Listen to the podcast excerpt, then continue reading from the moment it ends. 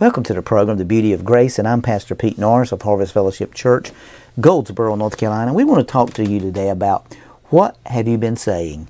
You know, in Psalms 91, verse 2, I will say of the Lord, He is my refuge and my fortress, my God, in Him will I trust. Now I want to take you over to Mark chapter 4, verse 39. You know, a, a, great storm arose as Jesus and the disciples were in the boat on the Sea of Galilee. He did not say to his disciples, The storm is here to teach us courage. Instead, he took authority over the storm and said, Peace, be still. And there was a perfect calm. Now, it wasn't just a calm, it was a perfect calm. Now, when he met the widow of Nain, whose only son had died, and on another occasion the two sisters whose brother Lazarus had died, he didn't tell them God wanted to take him home. No. He spoke to the dead son, Young man, I say to you, arise, in Luke 7 and 14. And standing outside Lazarus' tomb, he said, Lazarus, come forth, in John 11 43. And both men came back to life. What have you been saying about your situation? You know, it's very powerful what comes out of your mouth.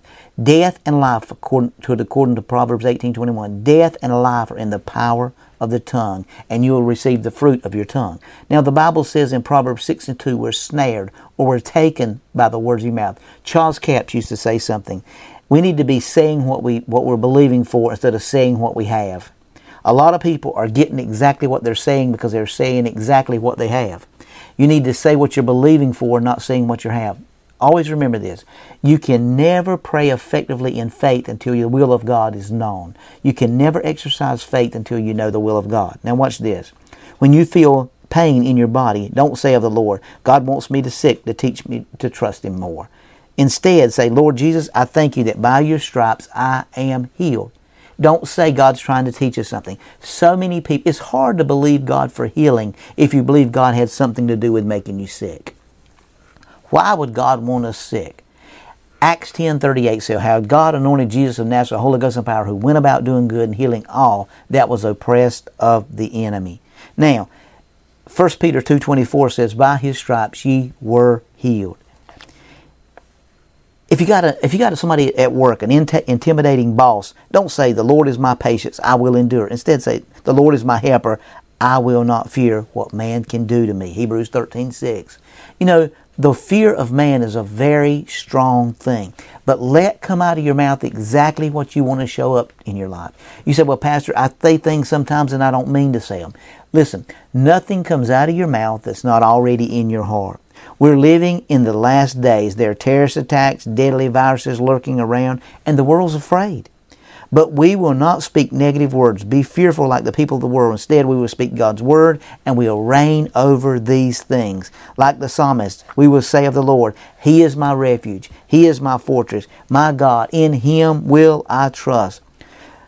Find out what God's Word says about your situation. Believe it and declare it. And because words, God's Word cannot return to you void and without power, Isaiah 55 and 11, you can see what you believe and confess come and confess come to pass. Speak God's word. Reign over the things that people of the world are afraid of. Speak to these situations. This COVID 19, speak to this thing in your life. Don't walk around in fear. Now, you should be precautious. You should use some common sense, but don't walk around in fear to where you're scared to get out of the house. You're scared to do anything. You're scared to go anywhere. You're scared to be around anybody. Fear. Fear is in the Bible. Fear not is in the Bible. The word fear is in there 365 times. Why do you think fear is in the Bible? Because he's trying to reveal to us what what that there's a there's a, a opposition and a, and a and a fear not every day in the Bible for all 365 days of the year. He even covered leap year. He even got everything about what you were what you were dealing with. I don't think any of these things are coincidences. So we, we got to understand that instead, the Lord is my shepherd and I shall not want. If you got a financial situation in your life, don't speak poverty all the time. Speak what the Word says. My beloved brethren, I wish above all things you prosper and be in health, even as your soul prospers. The Lord is my shepherd. I shall not want. People say, well, Pastor, He just gives you the things you need. He doesn't give you the things you want. But that's not what He said. The Lord is my shepherd and I shall not want. He withholdeth no good things from those that fear Him and those that love Him. He withholds no good things. So He doesn't hold things back from us. He holds things back for us. And so God doesn't hide things from us. He hides things for us. Why? Because as we begin to seek His heart and go after Him, when I say go after Him, He says, seek ye first the kingdom of God, His way of doing things and being right, and all these things will be added to you.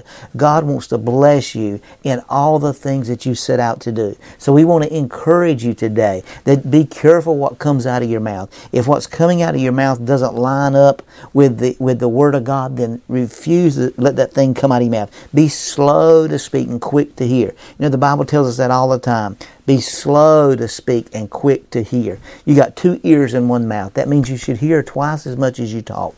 So allow the Holy Spirit to speak to that still small voice and those things that come out of your mouth that, that, that tear you down or bring you in bondage or snare you or, or brings death to you confess those things, get rid of those things, remove those things. Say, Lord, I, I, I, I, take that thing back and I refuse for that to activate in my life. In Jesus' name I pray. That's the beauty of grace.